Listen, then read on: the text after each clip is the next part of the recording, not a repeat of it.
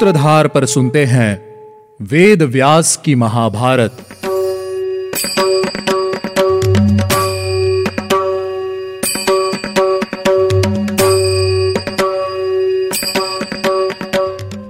स्वागत है आप सभी का व्यासदेव द्वारा रचित महाभारत पॉडकास्ट के चौथे एपिसोड में। इस एपिसोड में मैं आपकी सूत्रधार मान्या आपको सुनाऊँगी शिष्य वेद की कहानी।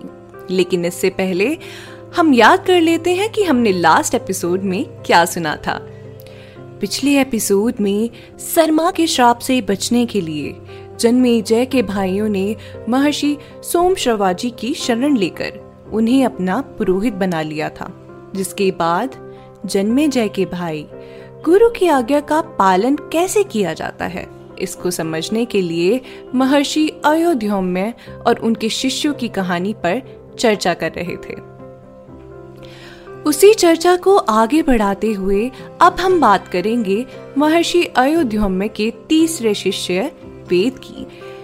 वेद को गुरुदेव ने अपने घर में निवास करने का आदेश दिया।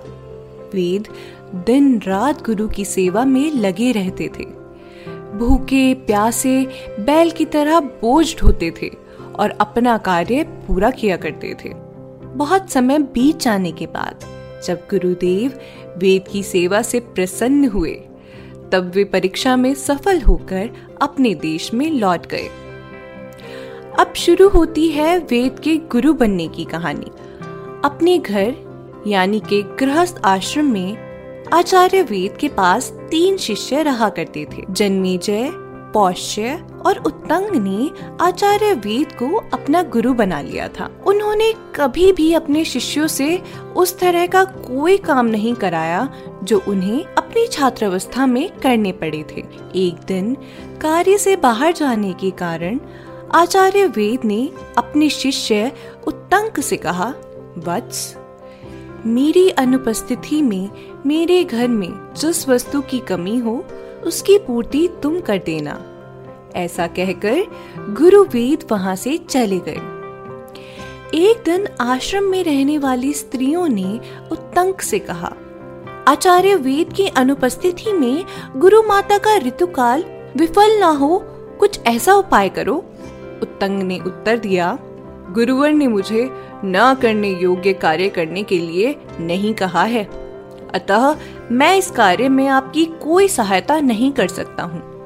इसके बाद जब आचार्य वेद आश्रम लौटे तो उन्हें उत्तंक की प्रशंसा सुनने को मिली, जिससे वे अत्यंत प्रसन्न हुए और बोले वत्स तुमने धर्म पूर्वक मेरी सेवा की है। इसीलिए अब मैं तुम्हें घर लौटने की अनुमति देता हूँ। जाओ, तुम्हारी सभी इच्छाएँ पूरी हों। इस पर उत्तंक ने कहा गुरुवर, मैं आपको गुरु दक्षिणा भेंट करना चाहता हूँ। ऐसा सुनकर आचार्य वेद ने उत्तंक से कुछ दिन और आश्रम में व्यतीत करने को कहा। कुछ दिन बीत जाने के बाद उत्तंक ने दोबारा गुरु दक्षिणा की बात कही, जिसके उत्तर में आचार्य वेद बोले वत्स घर के अंदर जाकर अपनी गुरु माता से पूछो कि उन्हें किस वस्तु की चाह है? वे जो भी कहें उन्हें वह भेंट कर दो, यही तुम्हारी गुरु दक्षिणा होगी। जब उत्तंक ने घर के अंदर जाकर गुरु माता से पूछा कि उन्हें किस वस्तु की चाह है, गुरु माता ने कहा, वत्स, राजा पौष्य की पत्नी ने जो कुंडल पहने हुए हैं, मुझे वही कुंडल चाहिए हैं। आज से चार दिन के बाद पुण्य व्रत में पूजन के दौरान मैं उन्हीं कुंडलों को पहनना चाहती हूँ। तुम यह काम जल्दी से पूरा कर दो। गुरु माता की आज्ञा से उत्तंक वहाँ से चले गए। रस्ते में उन्हें एक बैल और एक आदमी मिला। उस आदमी ने उत्तंक से कहा, तुम इस बैल के गोबर का सेवन कर लो। तुम्हारे गुरु ने भी यही किया था। उत्तंक ने बिना सोचे समझे खड़े खड़े ही गोबर का सेवन कर लिया और वहाँ से चल दिए।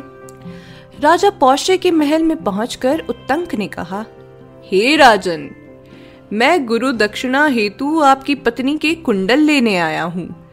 इसके उत्तर में राजा पौष्य बोले, ब्राह्मण, मेरी पत्नी अंदर ही है। आप स्वयं अंदर जाकर उनसे कुंडल मांग लें। जब उत्तंक अंदर गए और उन्हें वहाँ कोई नहीं दिखा तो उत्तंक ने राजा पौष्य से इसका कारण पूछा। राजा पौष्य बोले, आप अवश्य ही झूठे मुँह से हैं। मेरी पत्नी पवित्र होने के कारण अपवित्र पुरुषों द्वारा नहीं देखी जा सकती है। इस पर उत्तंक को रास्ते में हुआ सारा किस्सा याद आ गया। उत्तंक ने अच्छे से हाथ मुँह धोकर, आसन लिया और शुद्ध होकर दोबारा अंदर प्रवेश किया। उत्तंक ने जब रानी से उनके कुंडल मांगे, तब रानी ने उत्तंक को कुंडल देते हुए कहा, ब्राह्मण देव, नागराज तक्षक भी इन कुंडलों को पाने की इच्छा रखते हैं। आप सावधानी पूर्वक इन्हें ले जाइएगा। रानी की बात सुनकर उत्तंक ने कहा कि, महारानी, आप चिंता मत कीजिए। तक्षक मुझसे भिड़ने का प्रयास नहीं करेगा। ऐसा कहकर उत्तंक ने उनसे विदा लिया और वापस जाने के लिए तैयार हो गए। उत्तंक को रोकते हुए महाराज पौष्य ने कहा कि, ब्राह्मण देव, मैं एक श्राद्ध करना चाहता हूँ। आप इसमें थोड़ा समय दीजिए। महाराज पौष्य की बात का मान रखते हुए उत्तंक ने उनकी बात मान ली और उनसे कहा कि, यहाँ जो भी शुद्ध और गर्म भोजन है, उसे मंगवा लीजिए। जब उत्तंक को भोजन परोसा गया। तो वह भोजन ठंडा था और दूषित था, क्योंकि उसमें एक केश गिरा हुआ था। उत्तंक ने राजा को कहा कि यह भोजन अशुद्ध है और एक ब्राह्मण को आप अशुद्ध भोजन दे रहे हैं। मैं आपको श्राप देता हूँ कि आप अंधे हो जाएँगे। उत्तंक के श्राप देने पर राजा पौष्य ने भी उनको श्राप दिया कि शुद्ध खाने को अशुद्ध बताने वाले ब्राह्मण तुम भी संतानहीन हो जाओगे। इस पर उत्तंक ने कहा कि, महाराज, एक तो आपने मुझे अशुद्ध खाना परोसा और ऊपर से आप मुझे श्राप भी दे रहे हैं। क्या आपको नहीं लगता कि आपको एक बार खाना देख लेना चाहिए? महाराज ने देखा कि खाना तो सच में अशुद्ध है। उसमें केश पड़ा हुआ है और साथ ही साथ खाना ठंडा और बासी भी है। यह देखकर राजा ने उत्तंक से क्षमा मांगी और श्राप वापस लेने को कहा। उत्तंक ने कहा कि वो श्राप तो वापस नहीं ले सकते, लेकिन आप अंधे होकर कुछ दिनों में वापस सही हो जाएँगे। अब आप भी अपना श्राप वापस ले लीजिए। लेकिन राजा ने अपना श्राप वापस नहीं लिया। राजा का श्राप उत्तंक पर लागू नहीं होता था, क्योंकि खाना वास्तव में दूषित था। बिना और बहस किए उत्तंक वहाँ से चल दिए। उत्तंक के वहाँ से निकलते ही तक्षक ने उनका पीछा करना शुरू कर दिया।